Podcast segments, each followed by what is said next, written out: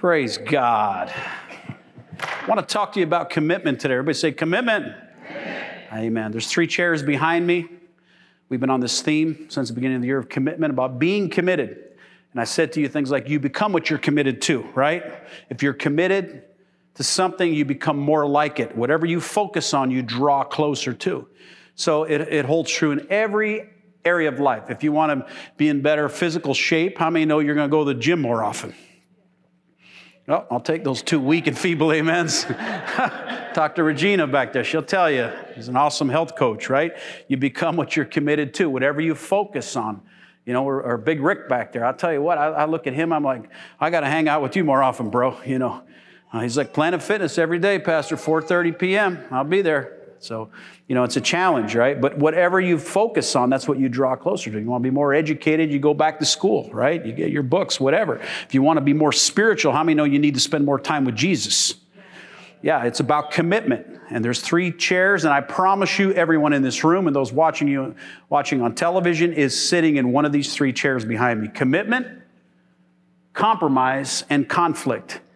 And you can see this running th- theme throughout the Word of God. It's very clear. Um, and Paul talks about it again and again, but I'll just give you a couple of references. I'm not going to read all this, but 1 Corinthians chapter 2.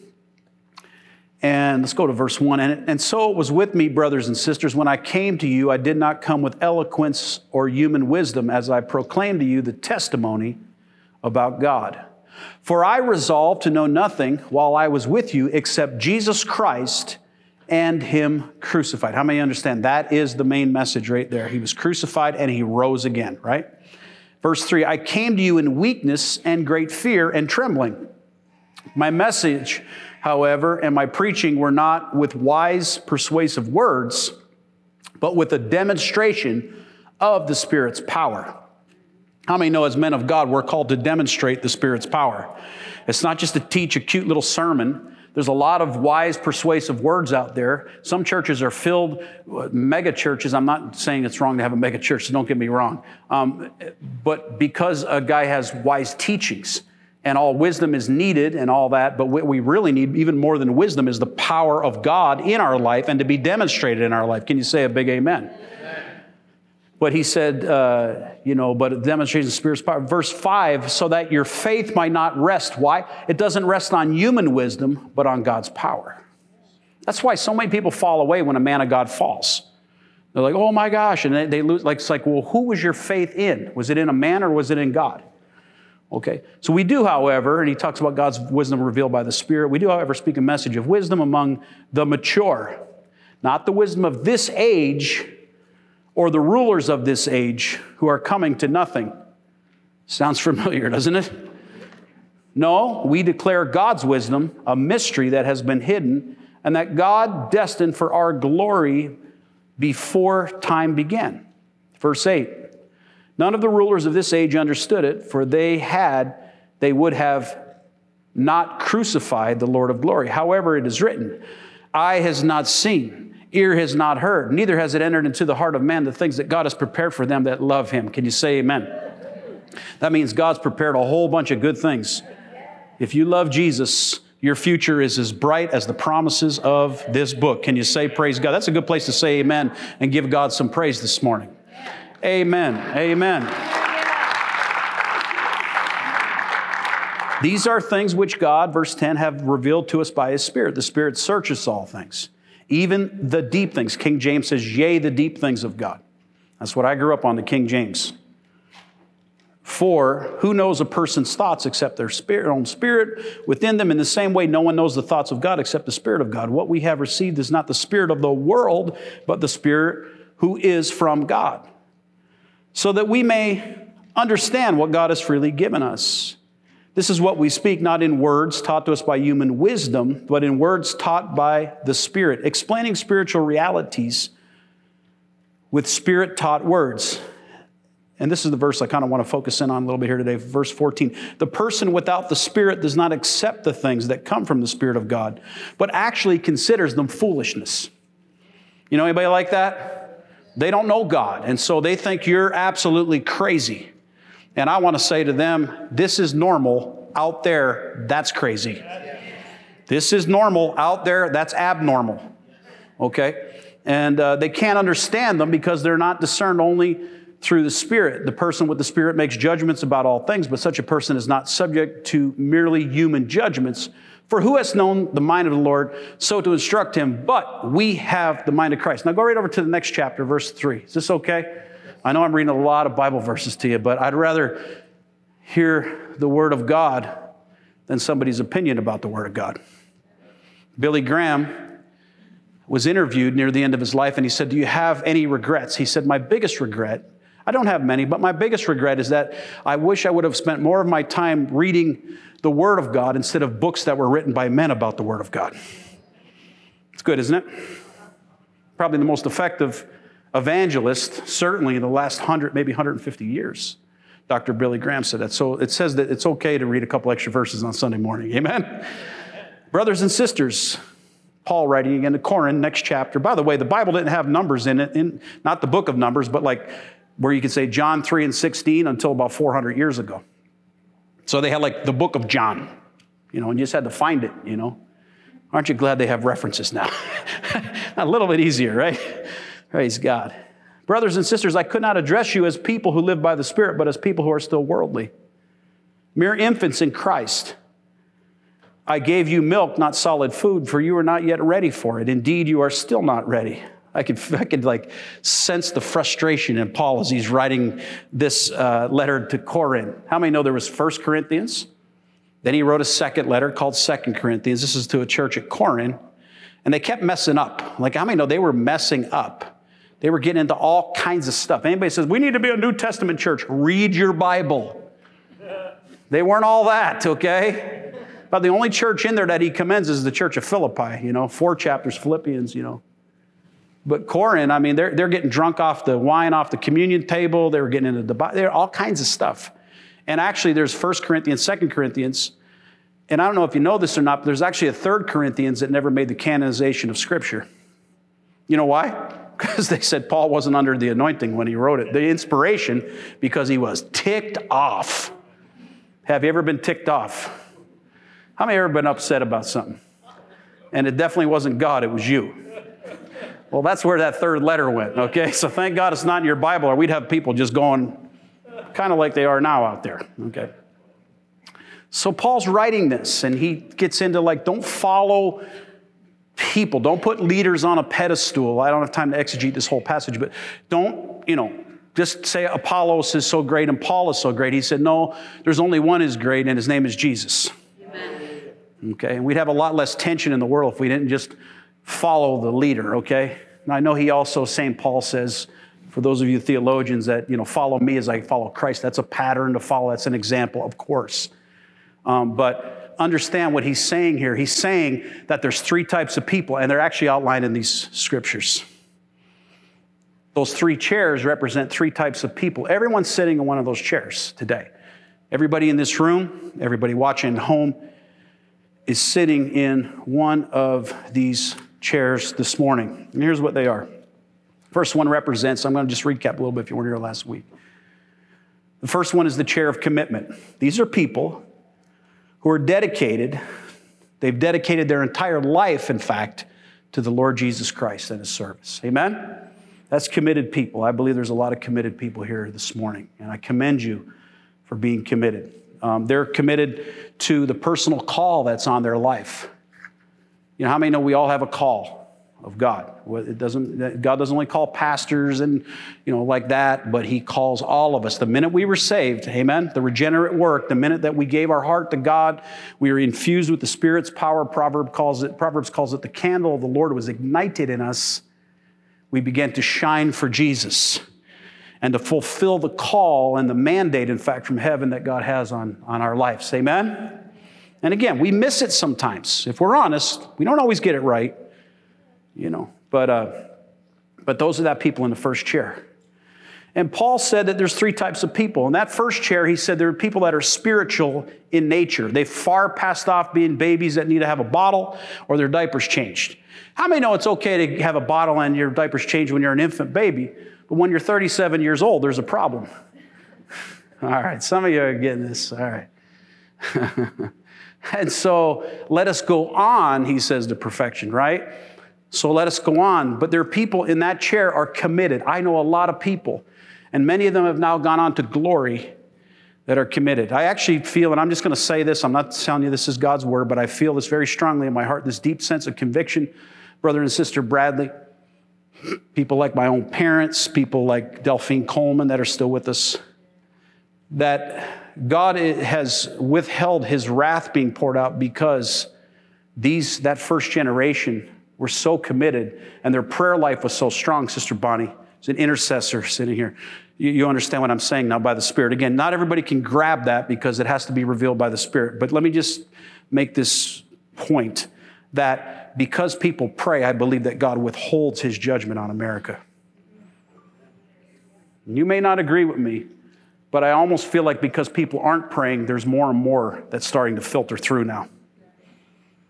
You can receive that, you can reject it, but I believe that what we're living in now is partly to blame not on the world, but on the church. Because we're called to pray. We're not called to point fingers. We're not called to complain. God knows we're not called to be glued to CNN with a 18 pack of toilet paper and a hazmat suit and living off everybody's post. Everybody's an expert with these subjects now. But we're called to pray. Everybody go like this. Put your hands together. What's that universal sign for prayer? That's our job. Amen? And if we're not praying, folks, I'm not prophesying this. I'm just saying you can only expect things to get worse, not better. When is the last time that you prayed? That's a commitment. I was raised by people and who still pray. My dad will grab my mom's hand first thing in the morning, long before they ever get out of bed, and just begin to pray in the Holy Ghost. At 90. You go to their house, I'm, I'm telling I've walked in on them many times and they've got the Word of God open. Hands raised, tears coming down the face, praying for you, praying for this house. You see the results?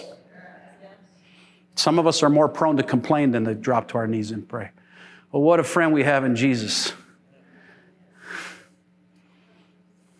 Oh, what peace we often forfeit. Oh, what needless pain we bear. Why? All because we do not carry everything to God in prayer. Amen? Those are committed people. They have a prayer life.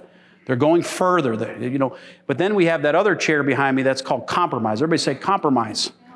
That's the second chair that Paul refers to. And uh, these people are, are, some of them are born again, I believe. They go to church some, but it's not really consistent.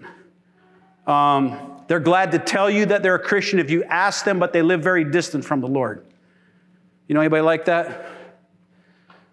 Look at your neighbor and say, Thank God I'm not sitting in that chair. now look at him and say, I'm not sure about you. No, I'm just kidding. But see, like we, they live uh, in, a, in a shell of what they should be for God. And so they're compromising in their faith. They once sat in chair number one.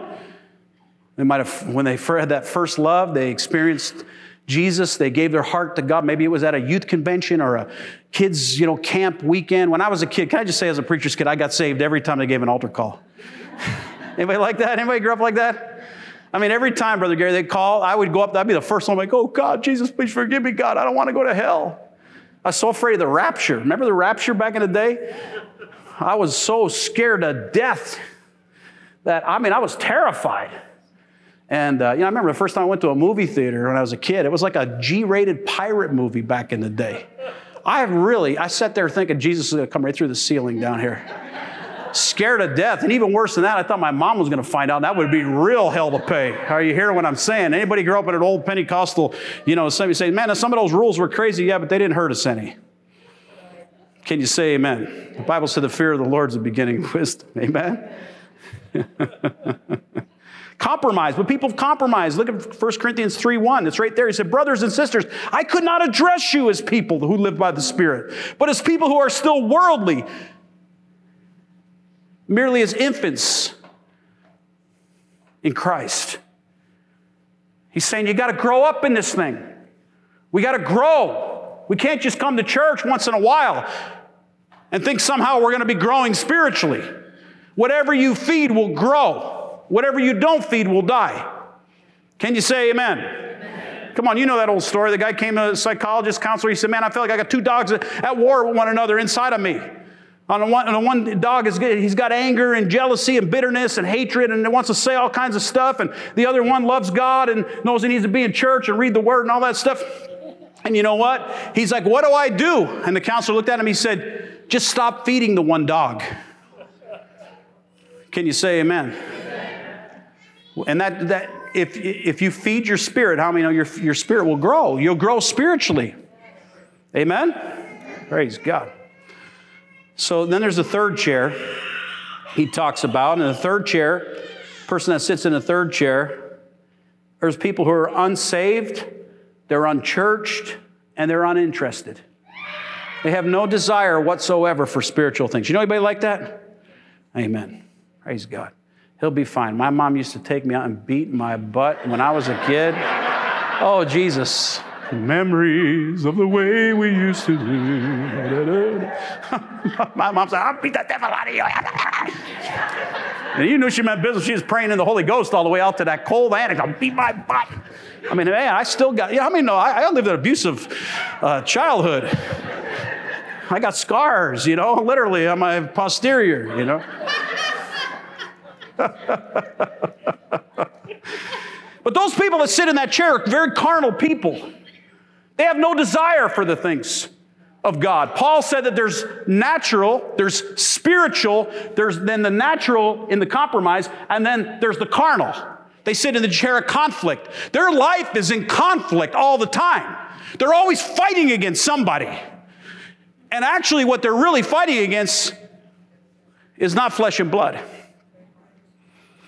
And so they're in conflict and they, they have no desire for the things of God but they're always trying to gratify the sinful nature, whether knowingly or unknowingly. They've been born once, but they've never been born again.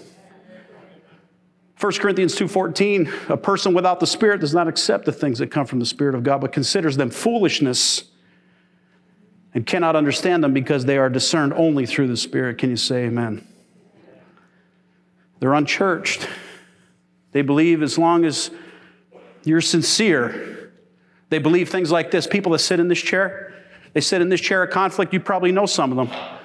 They believe that all roads lead to heaven. They believe that all religions basically end up in the same place. People that sit in the first chair know that that's a lie from the pits of hell. They know that Jesus said in John 14, I am the way, the truth, and the life, and no man comes to God the Father except by me, except through Jesus. Can you say amen? Big difference. I don't know what it is about humanity, but it seems like if we're not careful, church, loved ones, really, from my heart today, we start out in this chair, but we don't stay in it many times. We start sliding into this chair called compromise. And we love God, but we don't really serve Him like we once did. Can anybody relate with this? We live a compromising life. We start to allow things in our life. We're not careful. And that's why we've got to be so careful. I'm, I'm speaking now to some fathers that we don't become susceptible to the attacks and the temptation of the devil. You see, if we're not prayed up and we're, we've slid into the chair of compromise, maybe we're allowing things in the eye gate and the ear gate, and we start to become lukewarm. And then the enemy comes with an all full blown attack. Is this making sense to anybody in your life? Maybe it's in your marriage. Maybe you've got a marriage, it's a good working marriage, but you're really not where you, you know you're not leading as, as, the, as the priest of that household. And your prayer life has dwindled down to a few words before a meal. And if we're not prayed up, what ends up happening to us is the enemy comes in at just the right time. How many know he's cunning, he's crafty? The Bible said he comes to steal, kill, and destroy. He wants to steal your marriage, your home, your family, the spiritual health of your children, your finances. Everything comes under attack, and he slithers in there.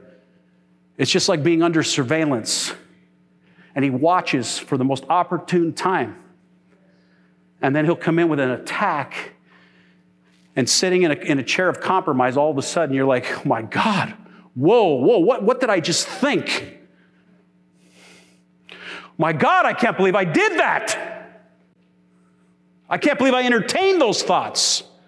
That's a chair of compromise, sir. 41% of men in the evangelical church are hooked on pornography. 41%. That's a number from about 10 years ago. I'm sure it hasn't gotten better. When we were kids, we used to sing those songs like, Be careful, little eyes, what you see. Right? We start to compromise. And I told you last week about Joshua, and I, love Joshua, and there's so many examples. There's examples of families in the Bible, in your Bible, like guys like David who had a heart after God, and then the next generation, his son, Solomon, had everything. He was born with a silver spoon in his mouth. He never really had to work for it. I'm not saying it's wrong if you're born into a wealthy family. You have no choice what family you're born in, but it's what you do with what God's put in your hand. Amen. Can you say amen? Solomon, he, he wound up, he blew it big time, okay? You know this story. And then Rehoboam, Rehoboam, his grandson, was probably the craziest king that ever lived. He made hideous decisions. You see, it's commitment, and then many times the next generation, it could be your children, or compromise, and then it's conflict. We could talk about Abraham, father of the faith, Isaac, and then Jacob, as Kyle just mentioned a few moments ago. Are you hearing what I'm saying today? Joshua, you know, he got, the Bible said that Joshua, he was a committed one, right? He, the Bible says in Joshua 14, 8 that he said, he said, by my fellow Israelites who went up with me made the hearts of the people melt in fear. However, I followed the Lord God wholeheartedly. Everybody say wholeheartedly. Wholeheartedly. That's commitment. That's being all in, man. Right? Joshua 11, 15, it says, Joshua left nothing undone and all that the Lord commanded Moses. So, how would you like to be that guy that left nothing undone, right? Any of you have unfinished projects at the house? Maybe some laundry needs to be picked up, you know, dirty socks on the side of the uh, bed. Any guys like that? Let's just be honest. Come on, confession's good for the soul, okay? But he was committed. He did everything that God commanded him to do. How many know that's the first chair of commitment? Amen? But watch this at the end of his life, Joshua 24 15, he's about 110 years old, most theologians believe. 110, my gosh. My wife's great uncle, Brian, was in the first service. He's 93. And uh, Brian and Geraldine came over the other night. We had a wonderful meal fish and asparagus and healthy stuff. And then we watched a country family reunion. I loved every minute of it. It was great. I never even heard of it before, but I knew a lot of the people on there. Um, not personally, but their music. And I just enjoy spending time with older people because how many know they've stood the test of time and have a tremendous love for Jesus? See, that's sitting in the first chair. Amen. How many have a, had a grandparent, maybe a grandfather, grandpappy, something like that, a grandma, like my grandma, she hold me and pray in the Holy Ghost. Man, that's, that's how we came up. I saw it not only talked about, but lived out. Can you say amen? And you have that choice. And Joshua was 110 and he stands before like a million and a half of the Hebrew children. He had won every battle. The walls of Jericho, think what his eyes must have seen. He came up under Moses. Talk about following a type A leader.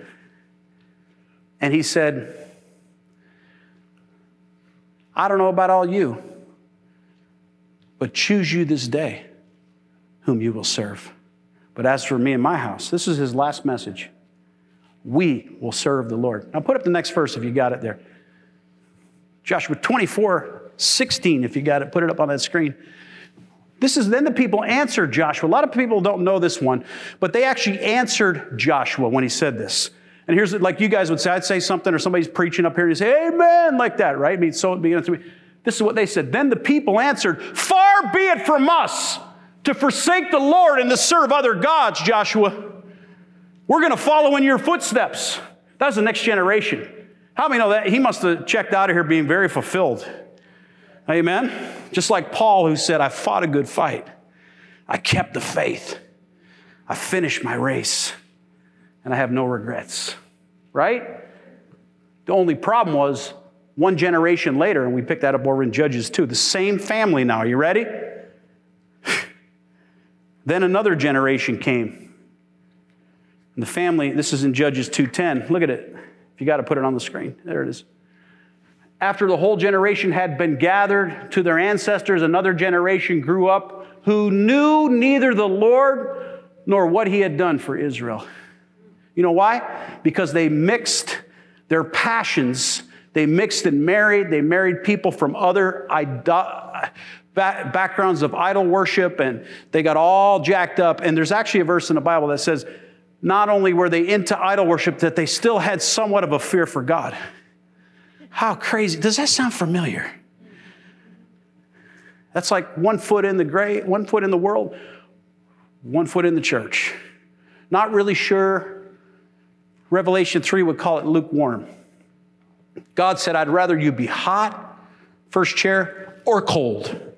But because of your lukewarm compromise, I will spew you out of my mouth. Is this okay this morning? I'd rather preach what God's laid on my heart. I'm not condemning. I love you enough, and you ought to thank God that you got a man of God that loves you enough to get up in your grill once in a while and tell you the truth. This is a commitment thing. Third chair. Third chair no sense of spirituality. They go along with everything. Gay marriage, ah, no problem.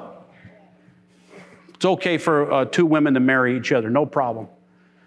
I was in, uh, what was that place we were in the other day? Best Buy. And I, you know, I, I, I joke around a lot. You could ask my wife, you know. But there's two girls in there in their early 20s all over each other. And inside of me, I could feel it welling up in me this righteous indignation. If you're sitting here, those things should bother you. Let me tell you something if it doesn't bother you, there's something wrong. You could be sitting in this chair. People that sit in this chair, they're okay with abortion, killing of the unborn. I'm going to tell you, God's not okay with it. And this church will never be silent on those issues. Ever.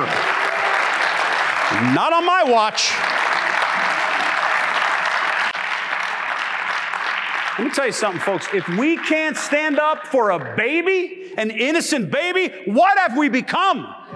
And now we've got like mousy, little, afraid to tell the truth preachers out there. They're like, well, just don't say anything. We don't want the people to stop coming. I would rather they don't come than live a lukewarm life because I don't want their blood on my hands.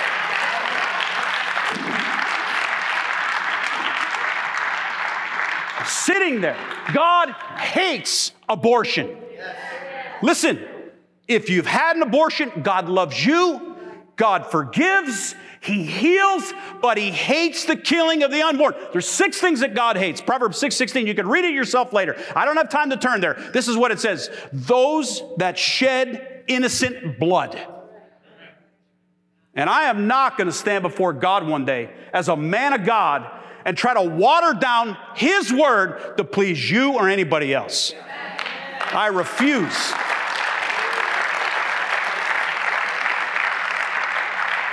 People in conflict. They're always in conflict to the Word of God.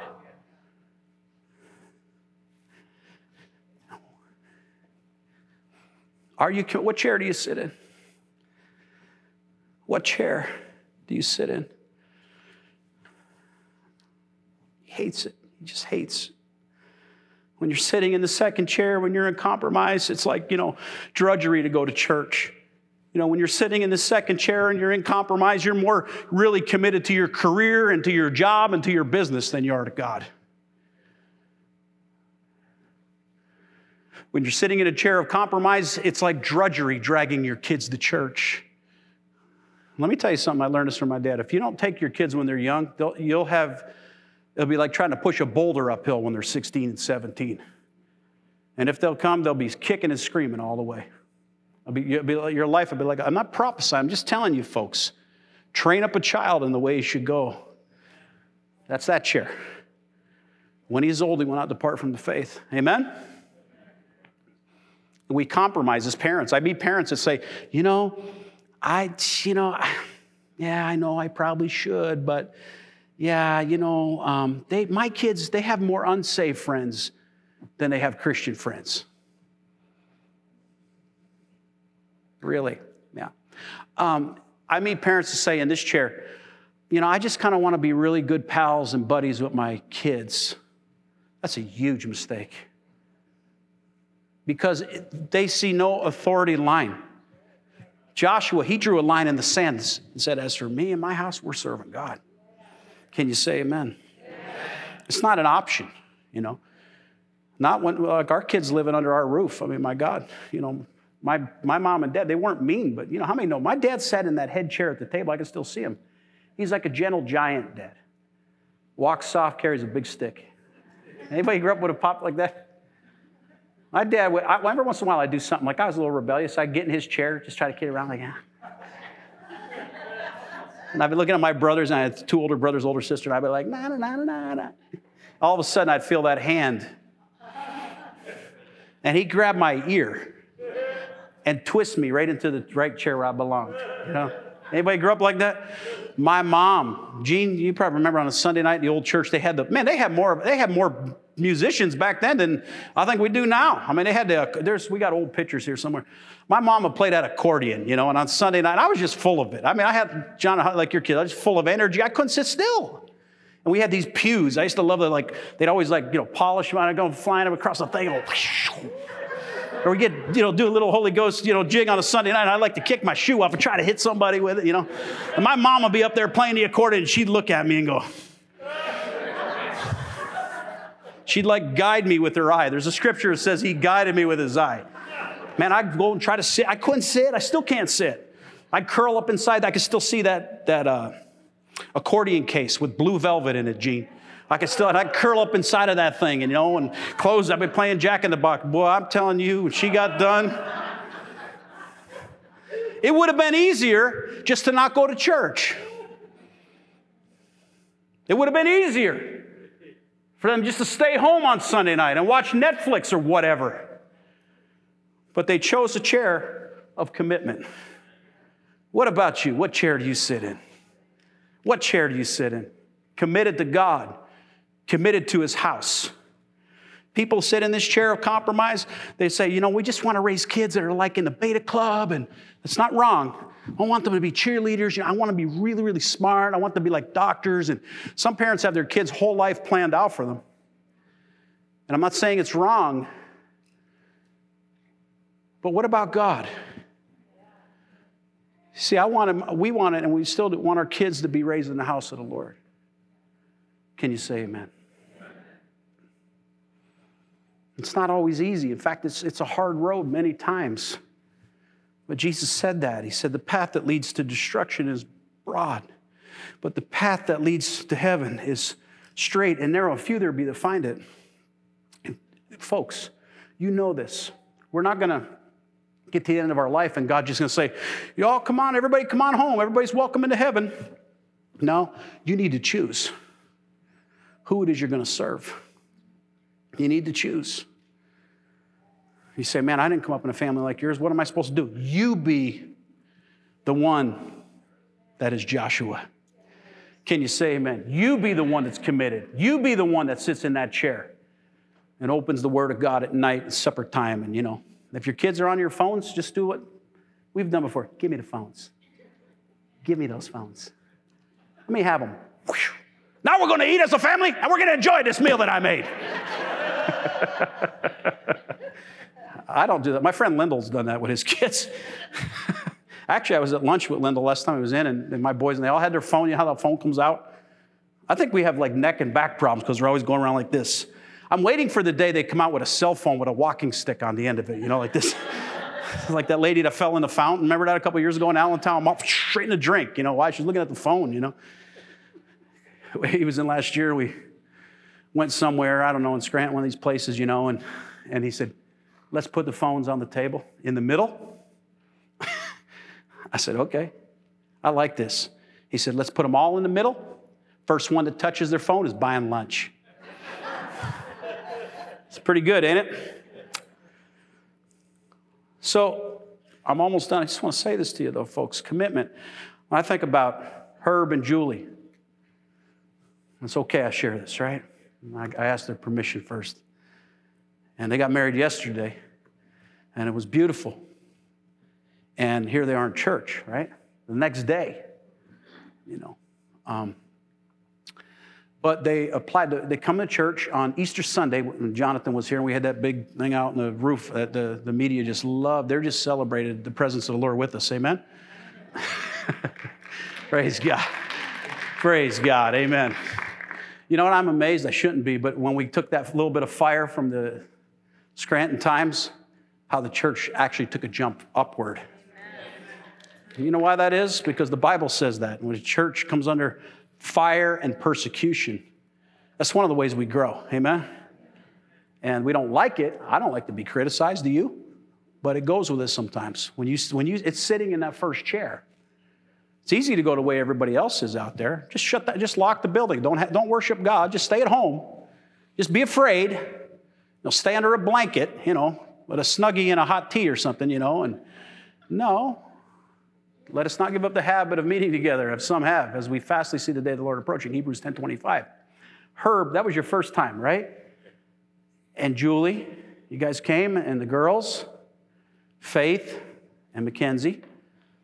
And I'll never forget it. I met you. You came up, and Herb's a big truck driver from Ohio originally. And they really got on fire for God.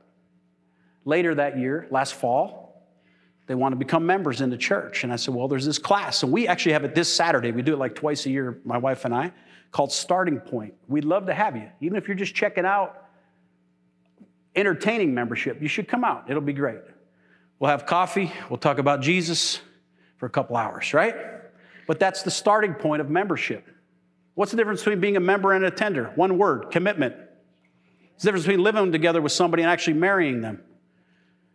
And so they went through the process, right? Herb and Julie. And they go through the class and then they get interviewed by, you know, somebody on the board, some leadership people like that.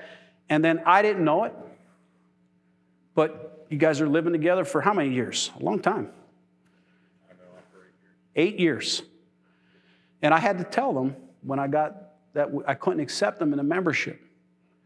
And you know, can I just tell you as a pastor, and maybe you're watching this as another pastor, so you understand it. Your husband, you guys understand it, that you deal with that kind of rejection piece, right? But you got to tell the truth because you're going to give an account to somebody of a much higher office. And I said, I'm sorry, but we can't accepting a membership. I want to, I really do. But, you know, until you make it right in the eyes of God, I can't. And, uh, and you know, I've had, I've had that conversation with some people before, and you know what they do? They get mad, walk out the door, and then they'll post all kinds of nasty stuff about you on Facebook because it's really easy to post. It takes a lot of commitment to post out there, doesn't it? You ever realize a homeless person under a bridge even has an iPhone today? And they're gonna post stuff about me. I don't even know them. They're not committed to me. Why should I be committed to them? Oh, that was worth the price of admission. Think about it. Don't, let, don't get upset with people because they don't, if they cared about you, they're going to stick with you. That's called first chair. Amen?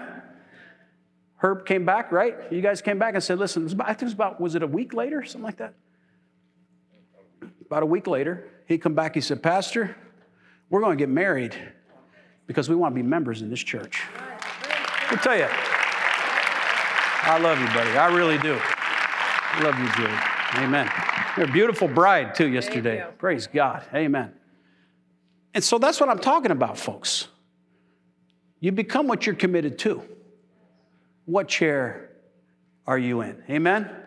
What chair are you sitting in this morning? Everybody's in one of three chairs. I'm almost done. Commitment, compromise, or conflict. It's very simple, but it's lined out in the text. How many of you have seen it in the Word today? Again and again and again. And so, God's giving, because people are committed, God's giving great testimonies. Gina, God's given you a great testimony recently. You, you want to share that?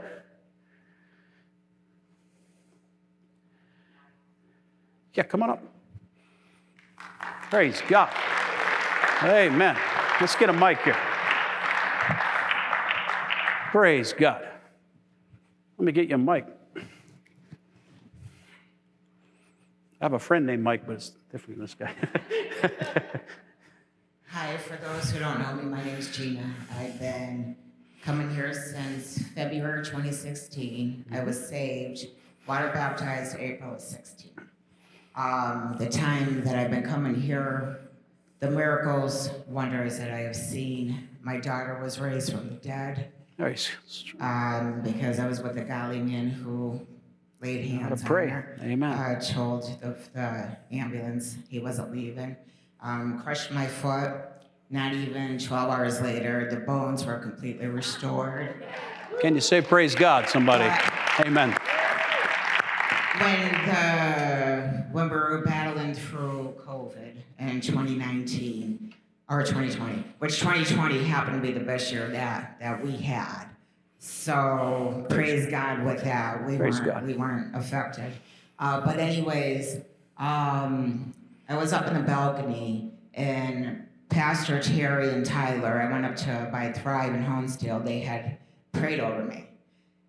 And when they prayed on Sunday, I was up at the balcony. So this was going back months ago. Um, and someone had spoken tongues. And no one responded to what was being said. But I knew what was being said. For whatever reason, I didn't step out. I don't know if it was because I was afraid it was my own thoughts. But I have been so convicted that I told Pastor Terry about it last week. And what I had heard after she had spoken tongues was, My church, my people, I love you so much. I hear your cries, I hear your prayers, and I hear your praise. You did not shut the door on me, nor will I shut my door on you. Praise God. I am taking you to places that you have not seen. Hallelujah. I receive that. Be prepared for liftoff. You have not forsaken me. I will not forsaken you. Hallelujah. Thank you, Jesus. Be ready. I am here and I love you all. Praise God. And I did not step out. I've been convicted. So for everyone who thinks God will not use you, just listen. And don't be afraid to step out and say what you hear because he loves us all and he is waiting. He wants us to be a willing vessel. That is it. And the miracles that he can perform, if you believe Amen. and step out, help each other, and step out to those who don't believe and reach out because that's all it's for. Is we're here for everyone to help each other. Praise and I love you all so much, and so does God. Praise God. I love you, Jesus. You're awesome. Thank you. Amen. Love you too. Praise God. God bless you. You didn't shut the door on my house. I don't shut the door on you. Whoa. Thank you, Jesus. How many believe we're living in the last days? The Bible said, and I, I close with this verse, 1 Thessalonians 4 and 13. A lot of us use it, and I use it for funerals a lot of times because it's true. See, I want to know what's going to happen. Like Gina, she was in that, they were in a horrible car accident, and her daughter completely, no pulse, no breath in her lungs, gone. And God brought her back. Amen, Ron? Lord brought her back. You know, my grandma, when she was 33, she lived to be 86. When she was 33, her heart stopped. She died. And she, I used to, I'm not making this up. I used to ask her all the time, every time she used to live with us, Grandma, tell me what it was like going to heaven. And she used to always say, it was like, she was so sweet, you know. She had like some Canadian blood in her and all that, you know. She used to say, you know, my grandma, listen, my grandma was a, rel- uh, I'm not making this up, it was a, a relative of uh, Daniel Boone. So no wonder we're blazing trails in Honesdale, amen? I just had to throw that in. But I always looked at her because she's lived close to Jesus. You know, first chair, right? Commitment. And get around those people, man. It rub, the anointing will rub off on you. I don't know how else to say it. You'll start picking up. And, and it's just like if you get around somebody who's sick, you're going to get sick, probably. Okay? You get around somebody who's on fire for God, you're going to get on fire for God. We put such an emphasis, I don't want to go near that person, oh, the virus and stuff. Okay, okay, I get it. But you ought to get near some people who are Holy Ghost and love Jesus more than you do, and they'll pull you up the spiritual rungs of the ladder from compromise to commitment. And that's what my grandma did for me and my parents and so many other great people of this church that went home to be with Jesus. I mean, I just, but where will you be? You know, the Bible says, listen to this. I want to read this to you. Paul's writing to the church at Thessalonica, and he's talking about like what what'll happen when the Lord's getting ready to come back. Put it uh, 1 Thessalonians 4:13 up there if you got it. Brothers and sisters, we don't want you to be uninformed about those who are asleep in death, so that you do not grieve like the rest of mankind who have no hope. How many know people are grieving over everything because they have no hope? They're putting all their hope in this world. They're in Washington, D.C.